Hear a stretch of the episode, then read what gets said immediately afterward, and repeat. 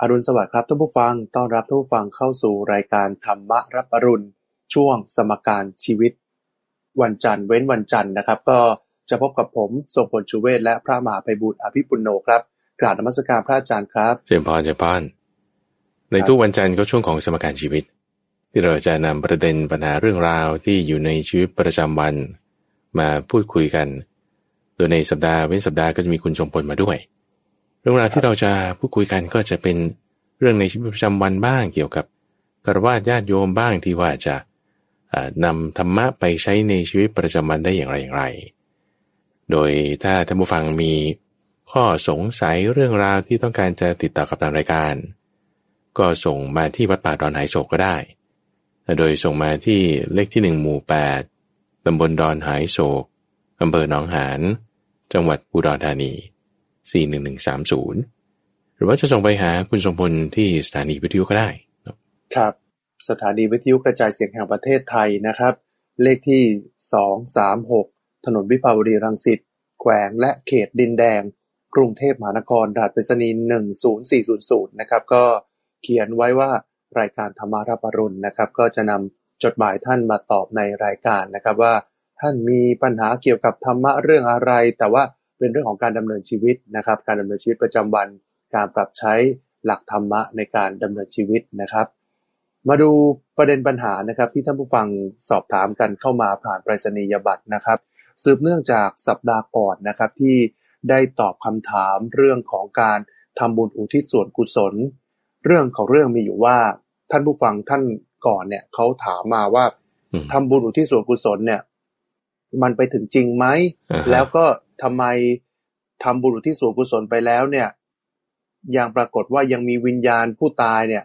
มาเข้าสิงอ่าแล้วก็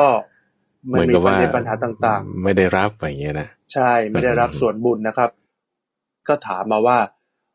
เวลาอุทิศส่วนกุศลไปแล้วเนี่ย อุทิศส่วนกุศลให้เปรตเนี่ย เปรตมันได้ไหมแล้วก็เปรตชนิดไหนได้บ้างครับ โอเค อันนี้ก็จะมีหลักฐานที่มาในพระไตรปิฎกส่วนที่เป็นวินัยปิฎกครับ ที่พูดถึงว่าเปรตประเภทเดียวที่ว่าจะรับได้ ในบริบทเรื่องนี้ก็คิดว่าอ่าท่านผู้ที่เขียนจดหมายมา เขียนประเสนียบัตรมาเนี่ยก็เข้าใจถูกแล้ว ว่าเป็นเปรตประเภทที่เรียกว่า ปรทัตตูปะชีวิเปรตแต่เป็นเปรตประเภทเดียวที่ว่าจะรับเนี่ยหมายความว่า อาหารนี่คือประเด็นนะ ประเด็นที่พระพุทธเจ้าท่านไฮไลท์ขึ้นเนี่ยคือพูดถึงเรื่องอาหาร อาหารของ สัตว์แต่ละประเภทก็จะเป็นอาหารของเขาของเขา เช่นมนุษย์ก็จะมีอาหารของมนุษย์ สัตว์เดรัจฉานก็จะมีอาหารของสัตว์เดรัจฉาน เทวดาก็จะมีอาหารของเทวดา เปรตก็จะมีอาหารของเปรต แต่ว่ายกเว้นเปรตประเภทนี้เท่านั้น ที่ว่าจะกินอาหารของมนุษย์ได้ นี่คือประเด็น เวลาที่เราทำทักษิณาทานอุทิศให้เนี่ยครับถ้าเป็นอาหารเนี่ยเปรตประเภทนี้จะได้รับ แต่ถ้าไม่ใช่เปรตประเภทนี้ เขาจะไม่ได้รับ โอเคนะก็จะเป็นญาติเหล่าอื่นของเราที่เป็นเปรตประเภทนี้ ครับ โอเคทีนี้ประเด็นที่เข้าใจก็คือว่า อาจจะที่ว่าไม่ได้รับไม่ได้รับเนี่ยอาจจะเป็นเปรตประเภทอื่นก็ได้ โอเค นี่ก็คิดว่าอาจจะได้อาจจะใช่เหมือนกันดีว่า อาจจะเป็นเปรตประเภทอื่นก็ได้ที่ทำให้เขาไม่ได้รับ แล้วเขาก็เลยจะต้องรับกรรมแบบนั้นไปที่ต้องหิวไปที่ต้องไม่ได้รับประทานไป เพราะว่าอาหารของเปรตเขาไม่มี ครับอันนี้ก็เข้าใจถูก คิดว่าเดี๋ยวไปครับคำถามต่อไปนะครับ ผู้ฟังทางบ้านนะครับก็บอกว่าวิถีชีวิตเดี๋ยวนี้นี่มีทั้งคนอยู่บ้านอยู่ทั้งคอนโดปัญหาเกิดกับคนที่อยู่คอนโดมิเนียมนะฮะอยู่ในห้องอยู่ในอพาร์ตเมนต์ทำบุญทำทานไปแล้ว แล้วกลับบ้านจะกรวดน้ำเนี่ยจะกรวดยังไง เพราะเวลากรวดน้ำเนี่ยเขาบอกว่ากรวดน้ำเสร็จเนี่ยต้องเอาไปเทใส่ต้นไม้ใหญ่ อยู่คอนโดไม่มีต้นไม้ใหญ่ แล้วเวลากรวดน้ำจะกรวดยังไงให้ถูกต้องครับอยู่คอนโดครับ เอ่อถ้าเป็นพระอาจารย์นะก็ก็ไม่ต้องกรวดก็ได้คือเราตั้งจิตแผ่ครับส่วนกุศลไปโอเคแล้วประเด็นของการกรวดน้ำนี่คืออะไร ก็คือว่าคุณต้องการอุทิศส่วนบุญส่วนกุศลโอเคไหมต้องการอุทิศส่วนบุญส่วนกุศล จังหวะที่ทำดีที่สุดเลยเนี่ย ก็คือจังหวะที่เราทำนั่นแหละ จังหวะที่คุณแบบได้ทำบุญนั่นแหละคือครับจังหวะที่ดีที่สุดที่คุณจะอุทิศส่วนกุศลโอเคนะเพราะว่าบุญเนี่ยมันเกิดตั้งแต่ก่อนให้โอเคนะค รับระหว่างให้แล้วก็หลังให้โอเคไหมสมมติว่า เราได้ให้ทานใส่บาตรพระไปเมื่ออาทิตย์ที่แล้วแล้วคุณระลึกถึงเนี่ย จิตใจเราสบายนั่นคือบุญแล้ว ครับ นี่เราระลึกถึงได้วันนี้จากที่เมื่อสัปดาห์ที่แล้วโอเคมันนี่คือเกิดหลังทีนี้จังหวะที่ว่า แล้วตอนไหนคุณควรจะอุทิศล่ะโอ้ยคุณควรอุทิศตลอดเวลาอยู่แล้วตั้งแต่ก่อนระหว่างและหลัง แต่ถ้าจะเอาแบบพีคพีคสุดๆเอาตรงตรงที่ทำนั่นเลยอืมเอา ตรงจังหวะที่คุณทำนั่นแหละ แล้วคุณก็ตั้งจิตอุทิศเลย ไม่ใช่ว่าต้องเอาอ่าพระท่านรับเรียบร้อยแล้วอาจจะจะมาให้พรแล้วถึงจะค่อยมากรวดอันนั้นก็ยังช้าไปนิดนึงจริงๆแล้วควรตั้งแต่ ตอนที่คุณประเคนให้ด้วยมือนั่นแหละครับตั้งจิตไปเลยโอเคนะแล้วส่วนเรื่องเอ่อไอ้ลักษณะที่ว่ากายคุณต้องทำยังไงใช้อุปกรณ์อะไร โอ้มันทีหลังก็ได้อืมหรือว่าถ้าไม่สะดวกก็ไม่ต้องทำก็ได้ แต่ว่าจิตใจของเราเนี่ย ตอนที่คุณทำเนี่ย คุณตั้งจิตไว้แล้วว่าเออเนี่ยฉันทำบุญเนี่ยฉันอุทิศให้ ใครก็ตามเจ้ากรรมนายเวรคนที่รักคนที่เป็นศัตรู คนที่อยู่เบื้องหน้าเบื้องหลัง สัตว์มีเท้าไม่มีเท้าให้หมด ครับ ทั้งจิตไว้ตั้งแต่ตอนที่ระหว่างทำนั้นเลย ให้มันพีคตรงนั้น ครับเพราะว่าตรงนั้นเนี่ยจะจะพีคที่สุดอะอืมจังหวะที่คุณก่อนเตรียมบางทีก็อาจจะแบบ โอเค มีนั่นนี่คือกักบ้าง แต่ระหว่างที่ให้เอาขบเอาคุณ มีการสำรวมจิตสำรวมใจให้แล้วอุทิศเลยอืมหลังจากนั้นเรามาระลึกถึง เราก็ให้สบายใจแล้วเอ๊ะฉันได้กรวดน้ำหรือยังคุณแบบว่าแผ่ไปตั้งแต่ตอนที่คุณให้นั้นแล้วครับสบายใจได้เลยอืมส่วนครับเรื่องว่าอยู่คอนโดแล้วจะกรวดยังไง คือถ้ามันไม่สะดวกไม่ต้องทำก็ได้พระอาจารย์ให้คำแนะนำอย่างนี้นะแต่คุณตั้งจิตเอา จิตใจเนี่ยสำคัญกว่า ว่าจิตใจเราเนี่ยเอยสมมติเราโอ้ยตอนระหว่างที่ให้ฉันลืมไปโอ้พอมาระลึกถึงได้ทำยังไง คุณก็ตั้งจิตเลย จะพนมมือไม่พนมมือก็ได้จะลืมตาหลับตาก็ได้ แต่ถ้าหลับตาแล้วพนมมือมันจะตั้งจิตได้ดีกว่า หลับตาแล้วพนมมือไม่มีปัญหา เสร็จแล้วก็ตั้งจิตไปว่าโอ้ที่ยอดฉันทำวันนั้นเนี่ยฉันระลึกได้ฉันต้องแผ่สุกุศลก็แผ่เลยทำเดี๋ยวนั้นเลย โดยที่ว่าจะมีน้ำหรือไม่มีน้ำถ้าไม่สะดวกก็ไม่ต้องมีก็ได้ ครับ มันสำคัญเรื่องที่ใจนั่นเองมโอเค ครับ พระอาจารย์ครับ เรื่องของการอุทิศส่วนกุศลเนี่ย อุทิศสูงสนให้เปรต อุทิศสูงสนให้สัมภเวสีวิญญาณเร่ร่อน มีอยู่อย่างหนึ่งคือที่สงสัยอุทิศสูงสนให้เทวดาอารักษ์นี่สิครับ เทวดาอารักษ์เนี่ยเขาอยู่สูงกว่าเรา เวลาเราอุทิศเนี่ย เราอุทิศได้เหรอครับ ได้ได้ เพราะว่าบุญกุศลเนี่ยบุญน่ะคือชื่อของความสุข ชื่อของครับความดี เวลาเราทำความดีอย่างใดอย่างหนึ่งเนี่ย ใครๆก็สามารถที่จะเห็นแล้วอนุโมทนาได้ครับเห็นแล้วเนี่ยร่วมกันที่จะรับรู้แล้วก็สาธุด้วยได้อืมซึ่งไอการที่แบบว่าเราส่งกระแสจิตไปเนี่ย คือเหมือนกับว่าเป็นการประกาศไปส่งไปว่าเอาถ้าใครรับรู้ถึงการกระทำในครั้งนี้ ก็ขอให้ได้ร่วมอนุโมทนาด้วยครับในกระแสความดีก็แผ่ไปอืม เหมือนอย่างแบบว่าคุณทำความดีแล้วคุณก็ลงโซเชียลมีเดียอย่างเงี้ยนะครับแล้วมันก็อะใครๆก็ได้รู้เขาก็ร่วมอนุโมทนาด้วย การที่ว่าเราส่งกระแสจิตไปให้สรรพสัตว์ทั้งหลาย ทั้งเทวดาด้วยทั้งสัตว์นรกด้วยใคร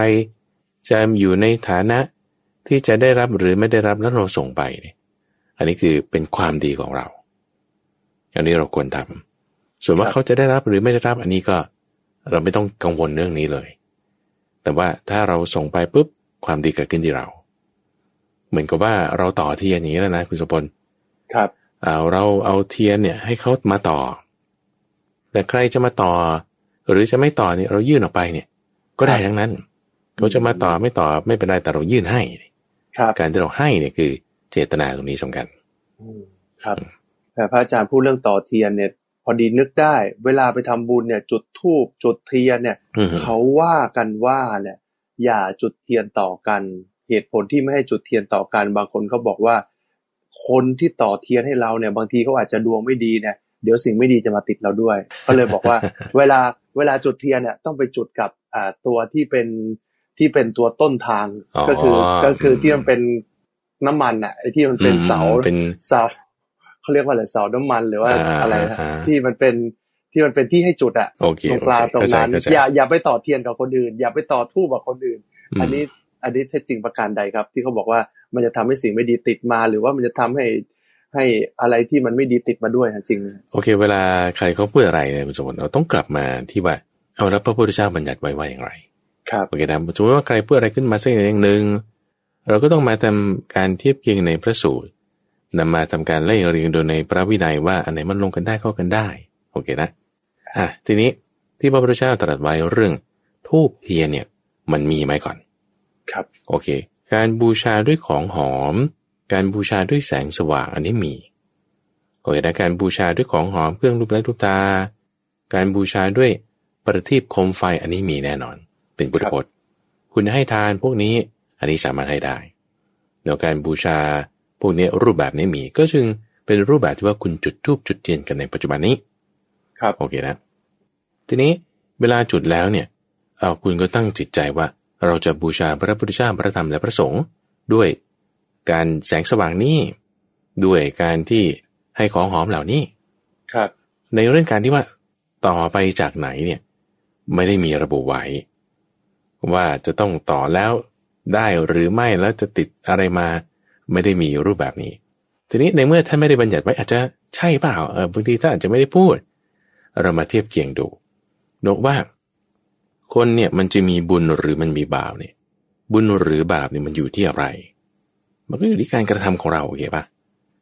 อยู่ที่การกระทำของเรา เพราะฉะนั้นเนี่ย ถ้าเราทำดีเราก็ต้องได้ดี ถ้าเราทำชั่วเราก็ต้องได้ชั่วแต่ไอ้ที่ว่ามันต่อกันได้เนี่ยมันก็จะเป็นเรื่องของกัลยาณมิตร หรือเป็นปาปมิตร ถ้าเรามีเพื่อนชั่ว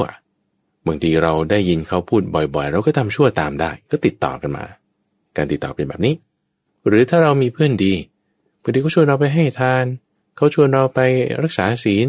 เราก็ตามไปความดีมันก็สืบต่อมาแบบนี้ สืบต่อมาจากการที่ชักชวนให้กระทำแต่ซึ่งรูปแบบของการชักชวนเนี่ยก็จะแบบนี้แหละว่า ชวนคืออ่าอย่างการทำความดีหรือความชั่วก็ตามเนี่ยนะ ครับก็จะมีอยู่สามรูปแบบ คือหนึ่งทำเอง ดีก็ตามชั่วก็ตามนะสองสั่งให้เขาทำสมมติว่าบางทีคุณเป็นเจ้านายฉันเป็นลูกน้อง เจ้านายจะสั่งลูกน้องให้ทำดีหรือชั่วเนี่ยได้ ครับอ่าหนึ่งกรณีเราพูดถึงคนลงโทษประหารอย่างเงี้ยอืมเอาเจ้านายเขาสั่งให้คุณฆ่าเอาฉันก็ต้องฆ่า ฉันก็ต้องทำอย่างงี้ใช่ไหมในการที่คุณทำเนี่ยอันนี้คือคุณถูกสั่งให้เขาทำ คือหมายว่าเขาสั่งให้คุณต้องทำคุณก็เลยทำไอ้การฆ่านั้นเป็นต้น หรือเขาสั่งให้คุณไปใส่บาตรให้เออฉันเป็นลูกน้องฉันก็เลยไปใส่ให้เขาก็เลยสั่งให้คุณไปทำบุญนั้นให้คุณก็ได้บุญด้วย ครับ หรือในรูปแบบที่สามคือชักชวนให้กระทำซึ่งในการชักชวนให้กระทำเนี่ยก็คือแบบเชื้อเชิญอาจจะเป่าประกาศอาจจะมีการเรียรายอาจจะเป็นการชักชวนในรูปแบบใดรูปแบบหนึ่ง ทั้งบุญหรือบาป เช่นว่าอ่า ถ้าเป็นพวกม็อบอย่างเงี้ยนะเขามีม็อบเสร็จปุ๊บแล้วก็เย่ยวเย่ยวกันอาชวนกันให้ดาอันนี้คือชักชวนกันให้กระทำโดยไม่ได้สั่งโอเคนะหรือว่าอ้าวชักชวนกันไปอ่าทำบุญอ่าไปเราไปทำกระถินผ้าป่าที่เนี่ยเราชวนกันไปเอ่อมีคนนี้เป็นหัวหน้า อันนี้ก็ชวนกันไป ในทั้งรูปแบบบาปและบุญจะมีการทำอยู่สามแบบ แค่นี้เอง จะไม่ได้ว่าอ่าต่อกันเทียนกันแล้วมันจะไม่ใช่อย่างนั้นครับเข้าใจเนอะ ซึ่งถ้าบอกว่ามันเป็นอย่างนั้นนี่มันจะผิดหลักข้อนี้ไงครับเพราะฉะนั้นพอเราฟังมาแล้วปุ๊บเรามาเทียบเคียงดู เอ๊ะมันลงกันไม่ได้นะอ้าวงั้นก็คงจะไม่ใช่ แต่ว่าหลักการในทางคำสอนของพระพุทธเจ้าก็จะเป็นการประพฤติกรรมทางกายวาจาใจ ด้วยตัวเอง ด้วยการสั่งหรือว่าชักชวนคนอื่น เป็นแบบครันี้บเท่านั้นเองอืมเจนบานครับ สรุปก็คือสามารถต่อเทียนกันได้ ไม่ได้มีบัญญัติไว้ในพุทธพจน์นะครับ อันนี้เป็นความเชื่อที่เรา พูดกันไปเอง คิดกันไปเองนะครับ เรื่องหนึ่งคือการจุดธูปครับพระอาจารย์เดี๋เดี๋ยยววก่อนนี้มันมีธูปไฟฟ้าก็คือใช้ไฟฟ้านั่นแหละครับ กับธูปที่จุดแบบโบราณ ถามว่าการจุดธูปไฟฟ้ากับจุดธูปแบบโบราณเนี่ยอันนี้ส่งส์มันได้เหมือนกันไหมครับ ถึงเหมือนกันไหมฮะได้บุญเหมือนกันไหมเอ๊ะประเด็นของการจุดธูปนี่ก็คือว่าจะต้องมีกลิ่นนะใช่ไหมเป็นการบูชาด้วยของหอมอืมท่านก็จะจัดลงในรูปแบบนี้ ทีนี้ถ้าเป็นทูบที่เป็นแสงสว่าง ครับก็จะต้องจัดลงในการบูชาด้วยประทีปโคมไฟ ก็จะมีอนิสงส์ไม่เหมือนกัน ครับเอ่อการบูชาด้วยประทีปโคมไฟ อันนี้ถ้าผมว่าอ่าพูดกันแบบว่ายาวๆเลยนะคุณสมวรครับคือว่านี่เป็นของที่คุณให้ ผลคือการให้ทานเนี่ย ต่อไปก็จะเป็นการรักษาศีล การเจริญสมาธิแล้วก็การเจริญปัญญาต้องเป็นขั้นๆขึ้นไปครับทีนี้ถ้าบอกว่าเหตุปัจจัยด้วยการให้ทานโดยการให้แสงสว่าง ผผลสูงสุดเลยที่ก็ต้องว่ากันไปตามขั้นตอน แต่ว่าสูงสุดเนี่ยคือมีตาทิพย์มีตาทิพย์โอเคนะ ส่วนที่ว่าบูชาด้วยของหอม ของหอมเครื่องรูปรูปทาก็จะทำให้ผลไปถึงมีศีล มีศีล โดยวันณะต่างๆ ครับเพราะฉะนั้นคือแต่ว่ามันต้องต่อไปนะหรือว่าต่อไปแล้วคุณก็จะมีแนวโน้มว่าเออฉันอยากจะทำเรื่องศีลฉันอยากจะทำเรื่องสมาธิปัญญาต่อไป แต่ว่าไม่ใช่หมายความว่า คุณให้ทานแค่นี้แล้วคุณจะมีปัญญาอย่างนั้นนะแต่ต่อไปเนี่ย มันจะมีแนวโน้มให้จิตของเราน้อมไปในทางนั้นได้ อันนี้สงไม่เหมือนกันไม่เหมือนกันโดยวิธีการบูชาต่างกัน แล้วถ้าเกิดเราไปอย่างผมเนี่ย ถ้าเกิดจะไปไหว้พระทำบุญเนี่ยบางทีโอ้โหคนเยอะครับ แล้วก็จุดธูปกันเต็มไปหมดเลย เราไม่อยากจุดแต่เราพนมมือตั้งจิตอธิษฐานต่อหน้าพระพุทธรูป อันนี้ได้บุญเหมือนกัน ได้ได้เป็นเรื่องของจิตใจไงบุญเนี่ยครับ บุญเนี่ยคือชื่อของความสุข มันก็เกิดขึ้นด้วยกายวาจาใจครับกายเนี่ยเราใช้มือประนม วาจาเนี่ยเราพูดสิ่งดีๆนโมตสาเป็นต้น ใจเนี่ยเราตั้งไว้ถูกต้องในความนอบน้อม กายวาจาใจไปทางเดียวกันอันนี้ ดีแน่นอน ครับคือพระอาจารย์ต้องการจะเปรียบเทียบ อย่างเช่นว่าถ้ากายคุณถือทูบเทียน วาจาคุณอาจจะต้องบทสวด แต่ว่าจิตใจเนี่ยแบบว่าโอ้ยทำไมคนนี้มันเสียงดังทำไม มันอากาศร้อนทำไมมันหงุดหงิด อันนี้ใจมันไม่ได้ไงเห็นมันก็ได้แค่กายวาจา ซึ่งไม่ใช่ว่าไม่ได้ได้อยู่ แต่ว่าไม่เท่าใจ เพราะว่าใจเนี่ยเป็นใหญ่ ใจเนี่ยเป็นประธาน ทุกอย่างเนี่ยมันสำเร็จจากใจ ใจถ้าดีก็ดี ถ้าใจร้ายมันก็ไม่ดี ครับเพราะนั้นกายวาจาใจต้องไปทางเดียวกัน มันถึงจะเต็มทั้งสามขั้นตอน ถ้ามีอย่างใดอย่างหนึ่งอย่างหนึ่งพร่องไป มันก็พร่องไปในจุดนั้น ถ้าทุกอย่างเต็มดีขึ้นหมดเลย มันก็ดีทั้งสามขั้นตอนนี้นะต้องทั้งสามจุดต้องไปด้วยกันเช่ไหมครับมาดูเรื่องของการสวดมนต์บ้างนะครับ เวลาไปต่างที่ต่างทินเนี่ย ไปข้ามจังหวัดไปนอนพักโรงแรม จะสวดมนต์ไหว้พระ ไม่มีพระอยู่ในห้อง ไม่มีพระอยู่ในห้องแล้วเนี่ย อื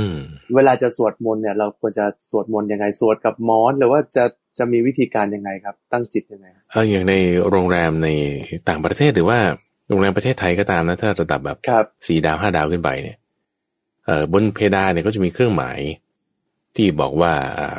ทิศของนครเมกะอยู่ที่ไหน คุณสมว่าเคยเห็นไหมแบบโรงแรมที่เขาจะเป็นระดับสี่ดาวขึ้นไปแล้วก็จะมีบอก อันนั้นนะคือเพื่อที่เขาจะบอกว่าเอาเวลามุสลิมคุณจะทำละหมาดนี่คุณต้องทำไปทิศนั้นนะครับ นี่คือทิศทางที่คุณกำหนดว่า ต้องไปที่นั้นนี่คือรูปแบบการบูชาของเขาโอเคนะเอาเรามาดูรูปแบบการบูชาของท่านพระสารีบุตรดูท่านพระสารีบุตรเนี่ยก็จะกำหนดก่อนว่าโอ้อาจารย์องค์แรกของฉันนี่คือท่านพระอัสสชีเนี่ยอยู่ทางทิศไหน ก่อนนอนเนี่ยท่านก็จะพนมมือขึ้นแล้วก็กราบไปทางทิศนั้น แล้วก็นอนหันหัวไปทางทิศนั้น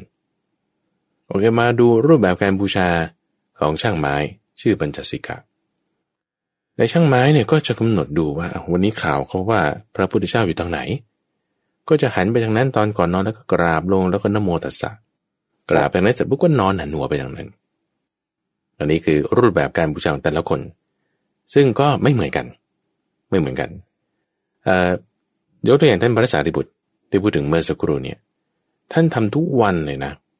ทำทุกวันจนกระทั่งว่าคนที่อยู่ด้วยหรือว่าคนที่เขารู้ข่าวเนี่ย เขาบอกโอ้ท่านภาษาริบุตรเนี่ยทำไมยังบูชาทิศอยู่ ต้องไปกราบไปทิศนี้ทิศนั้นอย่างนี้เท่านั้น อันเนี้ยมันไม่ถูกก็บอกว่าบูชาทิศแต่พอพระพุทธเจ้าเรียกมาสอบสวนอ่าสารีบุตรจะทำอย่างนั้นจริงไหมพระสารีบุตรก็ทำจริงพระเจ้าค่ะอาจจะไม่ถึงทำอย่างนั้นหมอเพราะว่าตั้งจิตถึงท่านพระอาสชิโอ้สาธุด้วย นี่เป็นอย่างนี้ เพราะฉะนั้นเนี่ย ทิศไหนเนี่ยนะ มันอยู่ที่ว่าเราตั้งจิตอย่างไร ครับ โอเคแล้วเราอาจจะเอาทิศ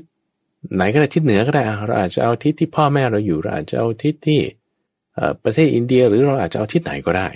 ครับ แต่ว่าอยู่ที่ว่าเราตั้งจิตอย่างไรอ่าซึ่งโดยทั่วไปเขาจะเอาทิศที่สะดวกใช่ไหมก็ตามทิศเตียงอย่างเงี้ย ครับ ก็ก็แล้วแต่ไม่มีปัญหา อันนี้ไม่ใช่เป็นข้อกำหนด ที่คุณต้องแบบที่พระพุทธเจ้ากำหนดขึ้นไม่ได้เป็นอย่างนั้น เพราะว่ามันมันไม่ใช่สาระสำคัญอย่างคุณสมพลครับ สาระสำคัญเนี่ยมันอยู่ที่ว่าจิตคุณตั้งไว้อย่างไรนี่คือหลักคำสอนของพระพุทธเจ้า ครับดูอย่างท่านพระสารีบุตรปฏิบัติแบบหนึ่งนายช่างไม้ก็ปฏิบัติอีกแบบหนึ่ง แล้วพระพุทธเจ้าท่านปฏิบัติแบบไหนเอ่อท่านมักจะหันหัวไปทางทิศเหนือแล้วก็นอนไป แบบนี้ท่านมักจะทำอย่างนี้แต่ไม่ได้เป็นข้อกำหนดที่ว่าถ้าทำแล้วจะถูกถ้าไม่ทำแล้วจะผิด ไม่ได้มีโอเคทีนี้ไกด์ไลน์แบบว่าที่เราพอจะงั้นฉันจะควรจะไปอะไรยังไง คุณก็เอาตามทิศของเตียงก็แล้วกันเอาตามทิศที่มันจะสะดวก ครับ แต่ว่าสวดมนต์เนี่ยดีกว่าไม่สวดนะเออหรือว่าทำสมาธิก็ดีกว่าไม่ทำทำสักอย่างใดอย่างหนึ่งมันก็ยังดี เดี๋ยวเราอยากให้มันมีความกังวลว่าเอ้ยฉันทำถูกไหมคือทำไปก่อนนะทำไปสักอย่างใดอย่างหนึ่งละถูกผิดก็ค่อยมาปรับแก้แต่ว่าในข้อนี้มันไม่ได้มีระบุว่าผิด แต่ก่อนนอนคุณระลึกถึงพระพุทธพระธรรมพระสงฆ์อันนี้ดีแน่นอน ครับ โอเคนะเจริญครับ แล้วก่อนนอนคุณจะสวดบทไหนดีครับ บางคนสวดอิติปิโสร้อยแปดจบ บางคนสวดชินบัญชรยาวๆเนี่ย แต่บางคนบอกอะสวดสั้น ๆ ดีกว่า สวดสั้น ๆ สวดยาวๆ อันไหนดีกว่ากันครับเออในความเห็นของพระอาจารย์คิดว่าสวดสั้น ๆ แล้วก็เวลาที่เหลือเนี่ยทำสมาธิ ครับ คือเวลาที่เหลือเราทำสมาธิให้จิตสงบ แล้วก็น้อมไปให้น้อมจิตไปเพื่อการนอน ว่าในขณะที่เรานอนไปเนี่ยบาปอกุศลธรรมอย่าได้มาตามเราผู้นอนอยู่ อันนี้ก็จะเป็นวิธีการที่คิดว่าจะเหมาะสม คือบางทีสวดยาวๆในความที่ว่าไปต่างถิ่นต่างแดน หรือว่าอาจจะมีคนอื่นอยู่ด้วยมันอาจจะไม่ค่อยสะดวก ทีนี้ถ้าบอกว่าเราสวดสั้น ๆ อาจจะสวดในใจ แล้วก็ที่เหลือก็ทำสมาธิ ครับ อันนี้คิดว่าจะเหมาะสมตอนก่อนการนอนสั้นๆนี่ควรสวดบทไหนครับก็ทางสมาสมุทโธปะกวาพุทธังปะกวันตังอภิวาเทมิกราบครับสวากขาโต สุปฏิปันโนอภิวาเทมินี่ก็กราบไปก็สั้นๆคือเราระลึกถึงพระพุทธพระธรรมพระสงฆ์แล้วก็คือประเด็นก็ต้องกลับมาที่กายวาจาใจ ให้มีกายคือการประนมนอบน้อมทำอัญชลีไปในสักทิศใดทิศหนึ่งก็ได้ไม่มีปัญหาให้เรามีวาจา คือคำพูดคำกล่าวที่พูดขึ้นอะภาษาไทยก็ได้ภาษาบาลีก็ได้ มีบ้าง แล้วก็ให้มีทางใจ ใจเนี่ยจิตใจเราให้มีความสงบนอบน้อมไป ใจเนี่ยสำคัญที่สุด กายวาจาถ้ามันทำได้ดี ถ้าบางทีมันมีข้อจำกัดอย่างน้อยใจต้องมีนะ ครับกายวาจาอาจจะมีข้อจำกัดบ้างเพิ่มบ้างลดบ้าง ตามเหตุปัจจัยไม่มีปัญหา ครับ นี่ก็จะไปได้ อ่า สวดมนต์ก่อนนอนแล้ว อีกเรื่องหนึ่งครับ เวลาจะนอนครับ มีความเชื่อเหมือนกันบอกว่า อย่าหันหัวไปทางทิศตะวันตก เพราะว่ามันเป็นทิศของคนตายให้หันหัวไปทางทิศไหนก็ได้อย่าเป็นทิศตะวันตก อันนี้แท้จริงประการใดครับในทางคำสอนของพระพุทธเจ้าไม่ได้มีระบุเอาไว้ ระบุเอาไว้ด้วยซ้ำว่าคือ คือการบูชานอบน้อมทิศเนี่ยเราต้องบูชาทุกทิศทาง คือไม่ใช่ว่าเออทิศตะวันตกฉันไม่บูชา ไม่ใช่ ทิศตะวันตกคุณต้องบูชา ทิศตะวันออกคุณต้องบูชา ทิศเหนือใต้บนล่างต้องบูชาหมดทั้งหกทิศ แต่ว่าทิศตะวันตกไม่ใช่หมายถึงทิศที่พระอาทิตย์ตกนะ ในทางคำสอนของพระพุทธเจ้าคือเขาเรียกอันในอริยวินัยโอ้เราไม่ได้หมายถึงทิศตะวันตกนี่คือทิศพรีพระอาทิตย์ตกดินแต่เราหมายทิศเบื้องซ้าย คือเพื่อน คือมิตรนี่คือทิศเบื้องซ้าย ทิศเบื้องขวาที่ว่าเป็นทิศตะวันออกเนี่ย คือครูอาจารย์ ทิศเบื้องหน้านี่คือทิศเหนือเนี่ยคือบิดามารดา ทิศเบื้องหลังคือทิศใต้เนี่ยคือบุตรภรยา หรือสามี ทิศเบื้องล่างเนี่ยคือที่อยู่ข้างล่างเราเนี่ยนะก็คือทาสกรรมกรลูกน้อง ทิศเบื้องบนนี่คือสมณพราหมณ์อันนี้คือทิศในทางคำสอนของพระพุทธเจ้า แล้วก็ไม่ใช่ว่า โอ้ทิศนี้กาลกินีทิศนี้มงคลไม่ใช่ คือคุณต้องบูชาทุกทิศ บูชาทุกทิศยังไงบูชายังไง เอาถ้าจะตะวันตกใช่ไหมเพื่อนใช่ไหม คุณต้องทำอย่างนี้ว่า อย่าไปพูดวาจาชนิดที่ให้แตกกันทุ่มเถียงกัน ต้องรักษามิตร ในลักษณะที่ว่าอุปการะกัน ประพฤติประโยชน์กัน นับถือวงตระกูลของมิตร แบบนี้ถึงจะเรียกเป็นการรักษาป้องกัน ไม่ให้ทิศนั้นเนี่ยมีภัย แล้วอยู่คุณอย่าไปคิดว่าทิศเหนือโอ้ดีมากไม่มีภัยไม่ใช่นะ ภัยจะเกิดขึ้นได้จากพ่อแม่ที่บอกว่าเราไม่รักษาทิศนั้นให้ดีเนาอย่างเช่นว่าหน้าที่ที่ลูกต้องมีต่อพ่อแม่เนี่ยก็คือทำกิจการงานของท่าน ช่วยเหลือดูแลท่าน เมื่อท่านทำการละไปเราจะต้องทำทักษิณาทานอุทิศให้คอยเลี้ยงดูท่านเมื่อตอนท่านแก่ชราอย่างเงี้ยท่านเลี้ยงดูแล้วแล้วเราต้องเลี้ยงดูท่านต่อ ถ้าว่าเราไม่ได้ทำหน้าที่นี้ ทิศเหนือนั่นน่ะ ทิศเบื้องหน้านั่นน่ะ มีภัยได้อืมอ่าก็คือต้องรักษาทิศผูกทิศแบบนี้ครับ นี่คือในทางคำสอนของพระพุทธเจ้าอืมเรียบร้อยครับเอามาดูเรื่องของการใช้ชีวิตนะครับ เดี๋ยวนี้เด็กเขาบอกว่าบางคนเนี่ยไม่เคารพผู้ใหญ่ เพราะว่าเด็กเดี๋ยวนี้มีความคิดอิสระ สมัยก่อนเนี่ยผู้ใหญ่จะเป็นคนสั่งคนสอนเด็กเนี่ยให้มีวิถีชีวิตอย่างใดหรือว่า เด็กเนี่ยสงสัยก็จะไปสอบถามผู้ใหญ่ แต่ว่าเด็กเดี๋ยวนี้ไม่ค่อยจะไปสอบถามผู้ใหญ่ละกดโทรศัพท์ดู Google เนี่ยรู้หมดอืมอ่าอืมอืมและบางทีไม่เชื่อฟังพ่อแม่ด้วยนะอืมไม่ใช่แค่ผู้ใหญ่ไม่เชื่อฟังพ่อแม่ทำให้บางครั้งเนี่ยผู้ใหญ่บางทีก็รู้ไม่ทันเด็กนะครับก็อันนี้ก็ต้องยอมรับเลยบางทีพ่อแม่ก็รู้ไม่ทันลูก ลูกอะ่ะรู้บางเรื่องเนี่ย มามากกกว่าด้วย มากกว่าด้วยใช่เนี่ยทำให้ประเด็นนี้เป็นประเด็นที่สำคัญ เด็กปัจจุบันอาจจะ ขาดความยำเกรง ขาดความเคารพผู้ใหญ่ เพราะรู้สึกว่าผู้ใหญ่เนี่ยรู้น้อยกว่าตัวเองอืมอ้าวอย่างนี้ผู้ใหญ่ควรจะทำตัวยังไงครับ ให้เด็กเคารพและเชื่อฟังครับโอเคประเด็นในเรื่องนี้เนี่ยมันมันไม่ได้อยู่ที่ว่า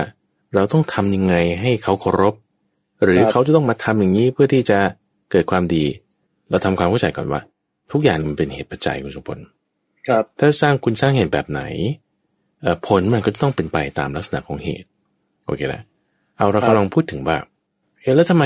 สมัยก่อนเนี่ยหรือหรือสมัยปัจจุบันที่ว่าเอ๊ะทำไมคุณจะต้องแบบมาคอยฟังผู้ใหญ่ด้วยเอ่อทำไปทำไม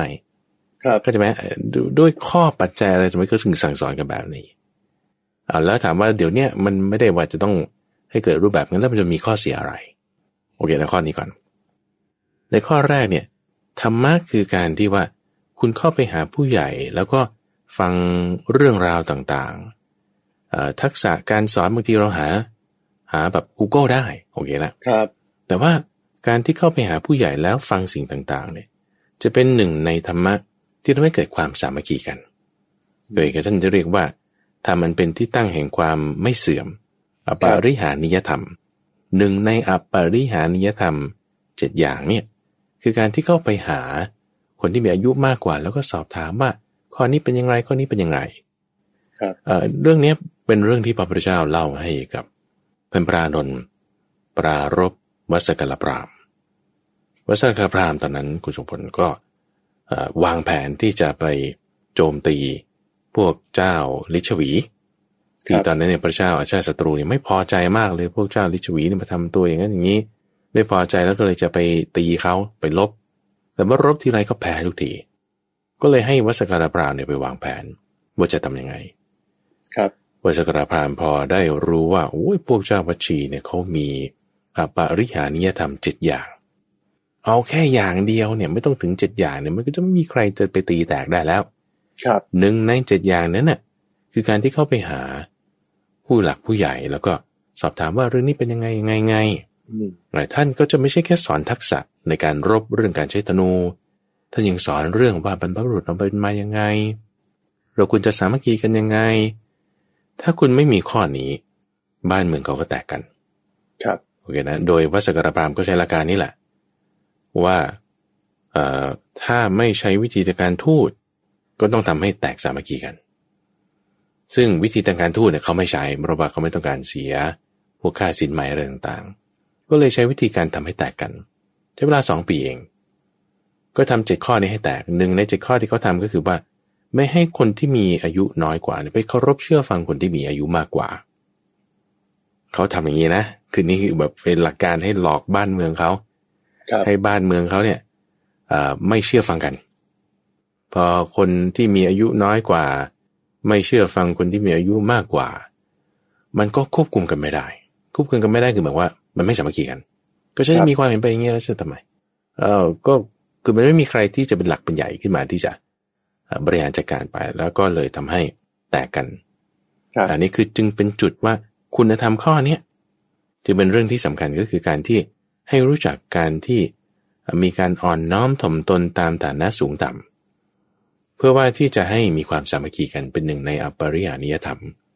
ครับ ทีนี้ว่าเนื่องจากเอ่อด้วยเทคโนโลยีสมัยปัจจุบัน คนเรามันก็สามารถหาความรู้กันได้เต็มที่ ครูบาอาจารย์เนี่ยจึงมีความสำคัญ แต่คือบางคนก็จะมีจอมอนิเตอร์นี่แหละเป็นครูบาอาจารย์ของฉัน ครับ แต่ว่าจอมอนิเตอร์เนี่ยมันก็สอนได้เฉพาะเรื่องของทักษะ มันก็ต้องมีคนสอนเรื่องประสิทธิประสาทวิชาที่เกี่ยวกับคุณธรรมจริยธรรม ตรงนี้แหละ ที่ถ้าเราไม่มีความนอบน้อม ไม่มีความที่ว่าจะเคารพนับถือมันจะไม่ฟังกันในจุดนี้พอไม่ฟังกันในจุดนี้คุณธรรมจุดนี้ลดลงลดลง มันก็จะมีแนวโน้มที่ทำผิดทางกายวาจาใจ พอมีการทำผิดทางกายวาจาใจที่เป็นอกุศล จะหาความเจริญไม่ได้เลยครับเพราะนั่นเป็นบาปไง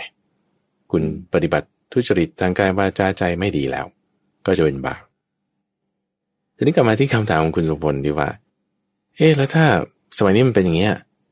แล้วเราจะแก้ทำยังไง ครับ เออเออมันต้องค่อยๆพูดค่อยจากัน คุณสุพลคือว่าบางคนเนี่ยมันเป็นอย่างงี้ คนเรามันมีสามประเภท อันนี้ครับพระพุทธเจ้าบอกไว้นะ อธิบายไว้ตั้งแต่ตอนนู่นก่อนที่จะไปแสดงธรรมให้ภิกษุปัญจวัคคีย์ฟังด้วยซ้ำเออบอกว่าคนบางคนเนี่ย ต่อให้ได้เห็นพระพุทธเจ้าต่อให้ได้ยินคำสอนของพระพุทธเจ้าเนี่ย ครับ เขาก็ไม่สามารถที่จะดีขึ้นมาได้โอเคนะบางคนต่อให้ไม่ได้ยินคำสอนของพระพุทธเจ้าต่อให้ไม่ได้เห็นพระพุทธเจ้า เขาก็เป็นคนดีของเขาอยู่แล้วโอเคไหมครับแต่จะมีคนบางประเภท ที่ถ้าไม่ได้เห็นพระพุทธเจ้าไม่ได้ยินคำสอนของพระพุทธเจ้าเขาจะดีขึ้นมาไม่ได้ แต่ว่าถ้าเขาได้เห็นพระพุทธเจ้าได้ยินคำสอนของพระพุทธเจ้าเขาจะดีขึ้นมาได้ คนประเภทที่สามเนี่ยมี ซึ่งบางคนได้ยินได้เห็น ก็ไม่ใช่ว่าจะเก็ตเลย ครับแต่มันก็ต้องใช้เวลาอืม เอาดูอย่างกรณีของพิสุปัญจวัคคีย์อย่างเงี้ยเห็นพระพุทธเจ้าทีแรกเนี่ยนะไม่เก็ตคือไม่เชื่อว่านี้เป็นสมมาสมพุทธเจ้าแล้ว ครับ ยังปฏิเสธเรื่องราวที่จะต้องมาฟังธรรมต้องพูดโต้กันอยู่อีก ตั้งสามสี่รอบ กว่าจะให้ลงใจกันได้ ลงใจฟังแล้วก็ไม่ลงใจร้อยเปอร์เซ็นยังแบบว่าเคลือบแคลงอยู่หน่อยหนึ่งจนกระทั่งว่าโอ้โห เข้าใจเต็มที่แล้วจะบรรลุก็ได้แค่โสดาบันอย่างเงี้ยคนเดียวด้วย จนกระทั่งผ่านไปอีกสองสามวันจึงลงใจกันเต็มที่ เพราะฉะนั้นเนี่ยความสามารถของคนเรามันก็ไม่เท่ากัน เพราะฉะนั้นมันมันต้องค่อยคอยประคบประงมประคับประคองคนเรามันก็บางทีต้องใช้เวลาในการที่จะบ่ม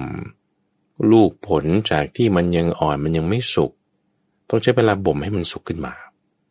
เพราะฉะนั้นเนี่ยในในความเห็นของพระอาจารย์ก็คือว่าวิธีการฝึกคน วิธีการฝึกที่จะให้เขาเกิดความเข้าใจเนี่ย มันมันจะต้องบางทีใช้เอ่อไม้อ่อนบ้างก็ใช้ท่านเรียกว่าใช้วิธีละมุนละม่อมหรือนะบางทีก็ใช้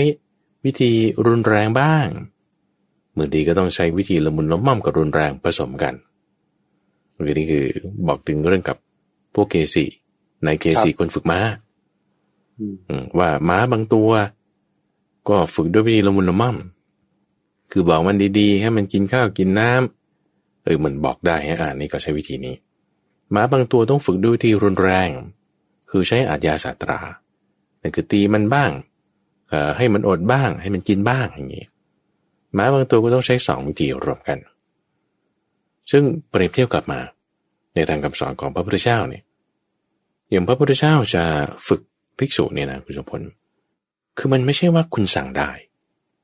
คือคุณสั่งเขาไม่ได้เข้าใจไหมเพราะว่าพระพุทธเจ้าเนี่ยไม่ได้มีอาทยาไม่ได้มีศาสตราแต่ถ้าเราเปรียบเทียบในทางราชอาณาจักรอย่างเงี้ยคนที่ปกครองประเทศเอารัฐบาลพระเจ้าอยู่หัวอย่างเงี้ย คุณใช้กฎหมายได้ โอเคไหมกฎหมายเนี่ยคืออาทยา อาญาเนี่ยหมายความว่า คุณฆ่าโทษเอาไว้อ่าคุณฉันมีกฎหมายมาตรานี้ ถ้าคุณทำอ่าผิดใช่ไหมผิดตามมาตรานี้คุณต้องถูกลงโทษ เป็นยังไง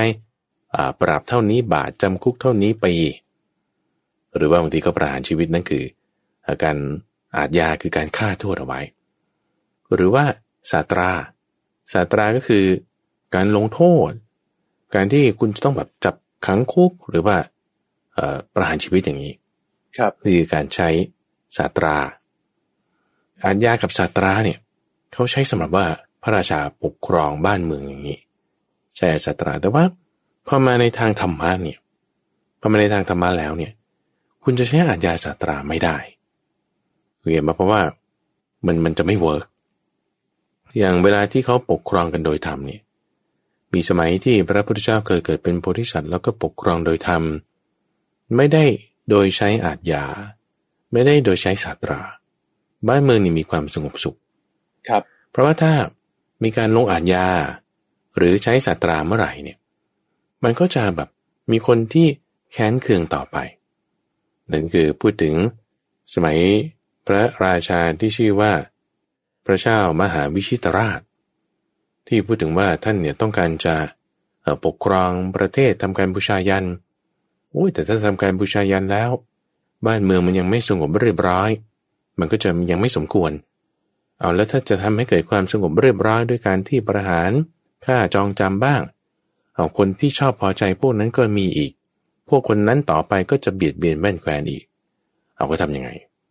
เขาก็จึงทำการให้คนที่ไม่มีเงิน เอาก็ให้เงินไปคนที่ทำงานดี ให้เลื่อนตำแหน่งคนที่ทำการเกษตรดีให้พืชพันธุ์ข้าวเพิ่มพอทำไปอย่างนี้ปุ๊บเนี่ย คนเขาก็ขวนขวายทำกิจการงานของตัวเอง ไม่ได้มีใครที่จะมาเบียดเบียนแม่นแคว้นปล้นฆ่าทำอะไรไม่ดีกับบ้านเมืองเลย เป็นอย่างนี้ต่อไปหลายปีเข้า ก็ทำให้บ้านเมืองนี้อยู่สงบสุข ไม่มีใครทำผิดกฎหมาย กฎหมายก็มีไว้เฉยๆนั่นแหละแต่ไม่มีใครทำผิด แล้วก็อัตราการเกิดอาชญากรรมก็เป็นศูนย์เลยคนที่อยู่ในแว่นแคว้นสามารถที่จะไม่ถูกมีใครขโมยของแล้วก็จึงทำการปกครองคือทำการบูชามหายัน ซึ่งลักษณะแบบนี้เป็นการปกครองโดยธรรม ซึ่งเป็นลักษณะที่โพธิสัตว์เนี่ยจะทำอยู่เสมอ โดยไม่ใช่อาญาสัตรา ประเด็นที่นี้คือว่า ถ้าเราใช้อาญาสัตราคุณสมพลเช่นบังคับกันด่ากันว่ากันนี่คืออาญาเนาะแล้วก็บังคับใช้กฎหมายจับขังคุกพวกนี้คือสัตรา ถ้าคุณใช้ลักษณะเนี้ยมันจะไม่เป็นวิธีการที่แก้ได้โดยสมบูรณ์ ก็จะมีพวกอื่นอีกที่เขาจะมามีปัญหาต่อไปและต่อไปโอเคนะ เวลาการก็คือว่าต้องทำยังไงโดยที่ใช้หลักธรรมนี่ต้องใช้หลักธรรมไม่ใช่ ใช้กฎหมายไม่ได้ จะใช้การลงโทษได้โอเคนะแต่ว่าใช้หลักธรรมซึ่งหลักธรรมแน่นอนมันก็ต้องคิดดีพูดดีทำดี ถ้าเราจะมามัวแต่ด่าว่ากันมันไม่ได้ แต่ต้องค่อยๆพูดพูดกันทำความเข้าใจในความดีความไม่ดี เอาทีนี้ความดีความไม่ดีวิธีการที่ว่า รุนแรงกับละมุนละม่อมเนี่ยเป็นยังไง ในคำสอนของพระพุทธเจ้าพูดพูดถึงวิธีละมุนละม่อมท่านก็จะบอกถึงอันที่สองอันที่สองความดี ว่าถ้าทุนทำความดีจุดนี้จุดนี้ จะมีอันนี้ส่งเป็นอย่างนี้อย่างนี้เอาอย่างเช่นคุณธรรมที่เรากำลังพูดถึงอยู่นี้นะท่านเรียกว่าเชษฐาปัจจยนธรรม คือการที่อ่อนน้อมถ่อมตนตามฐานะสูงต่ำ เช่นว่าคุณปฏิบัติให้ดีถูกต้องต่อมารดาบิดาไม่เถียงพ่อไม่เถียงแม่ ไม่เถียงครูบาอาจารย์รู้จักปฏิบัติสูงตามถูกต้องต่อสมณพราหมณ์ มีการเกื้อกูลต่อบุคคลต่างๆ มีรุ่นพี่รุ่นน้องแบบนี้พอมันไม่ได้ปีนเกลียวกัน รู้จักเคารพกันตามฐานะสูงต่ำแล้วข้อนี้ดีอย่างไร ดีตรงที่ว่า จะทำให้เรารู้จักเข้าไปหาบุคคลเหล่านั้น และมีการอ่อนน้อมต่อมตนกัน ซึ่งเรื่องนี้ไม่ได้หมายความว่าคุณจะมีความเห็นต่างกันไม่ได้นะเออ คนเราบางทีมันมีความเห็นต่างกันได้ ครับ แต่ว่าคุณจะเอาแบบไหน เอออย่างพระอาจารย์ต้องการยกตัวอย่างเช่นพระในวัดอย่างเงี้ยบางทีเราก็มีความเห็นต่างกันอ่าเช่นว่า เอาคุณจะวางกระโถนอย่างเงี้ยคุณจะวางกระโถนด้านซ้ายหรือด้านขวา คนหนึ่งก็บอกเออวางกระโถนด้านขวาสิเพราะว่าถนัดกว่าอีกคนหนึ่งก็บอกว่าวางกระโถนด้านซ้ายสิเพราะว่า มันจะได้ใช้แบบนี้อ้าวมีความเห็นไม่ตรงกันแล้วจะเอาแบบไหนล่ะที่นี่เออคนนี้ก็บอกข้อดีของสิ่งนี้คนนี้ก็บอกข้อดีของสิ่งนี้ครับทีนี้ประเด็นคือถ้าไม่เคารพกันเมื่อไหร่ใช่ปะก็จะเริ่มมีวาจาที่ทิ่มแทงกัน ครับ บาปอากุศลธรรมเนี่ยจะมีตามมา บาปอากุศลธรรมจะมีตามมาอย่างไง ก็จะมีลักษณะที่เราเรียกปัจจุบันว่า hate speech hate speech นี่คือเขาเรียกว่าอะไรอะ วาจาที่วาจาที่ก่อให้เกิดความเกลียดชัง อ่าวาจาแบบนี้ ซึ่งอันเนี้ย hate speech เนี่ยมันเป็นมิจฉาวาจาพอเราไม่ได้มีความเคารพกันแล้วเนี่ย ก็จะมีมิจฉาวาจาเกิดขึ้น ก็จะมีถ้อยคำที่ทำให้เกิดความทุ่มเถียงกันจะมีเรื่องราวที่เกิดจากการหวงกั้นทุ่มเถียงก็จะมีตามมาโอเคนะทีนี้มันจะจบยังไง คือถ้ามีกุลเชตปัจจยธรรมเนี่ย ก็จะมีความเคารพกันเอางั้นท่านว่ายังไงก็เอาตามนั้น ครับท่านนี่หมายถึงว่าหลวงพ่อท่านว่ายังไงก็เอาตามนั้น คือคือความเห็นเรามีอยู่เราจะถูกก็ได้เราจะผิดก็ได้ แต่ว่าตามท่านก็แล้วกันเอาทำไมคุณต้องเอางั้นน่ะ ก็เราผิดก็ไม่เป็นไรเราจะถูกท่านจะผิดก็ไม่เป็นไรนี่ เพราะเราเคารพกันแบบนี้ ด้วยความเคารพกันเนี่ย ก็จึงลงรอยกัน เข้ากันได้เหมือนกับน้ำนมกับน้ำครับ เอาประเด็นก่อนว่า คนที่เข้ากันไม่ได้ เหมือนกับน้ำกับน้ำมันเนี่ย เพราะว่าแน่นอนพระพุทธเจ้าบอกว่าจะมีทำสามประการ คือหนึ่งความคิดในทางกามความคิดในทางพยาบาท แล้วก็ความคิดในทางบิดเบียนสามอย่างเนี้ยจะน้อยเหมือนน้ำกับน้ำมัน ถ้าเราพยาบาทกับเขาเราไม่พอใจเขาเราคิดเบียดเบียนเขายังไงมันก็เข้ากันไม่ได้นะคุณสมบัติครับถ้าเป็นแบบนี้เนี่ยพระพุทธเจ้าบอกโอ้ยต่อให้แบบ ไม่ต้องพูดว่าจะต้องเดินทางไปแค่คิดถึงก็ยังหนักอึ้งแล้วโอ้ยทำไมสถานการณ์เป็นแบบนี้คิดแล้วก็เครียด มีความเป็นห่วงมีความกังวล ไม่ต้องพูดถึงว่าจะต้องเดินทางไปหานะแค่คิดถึงก็แบบยุ่งยากใจแล้วครับอ่าเปรียบเทียบกลับมาตรงข้าม ว่าคนที่มันจะเข้ากันได้เหมือนกัน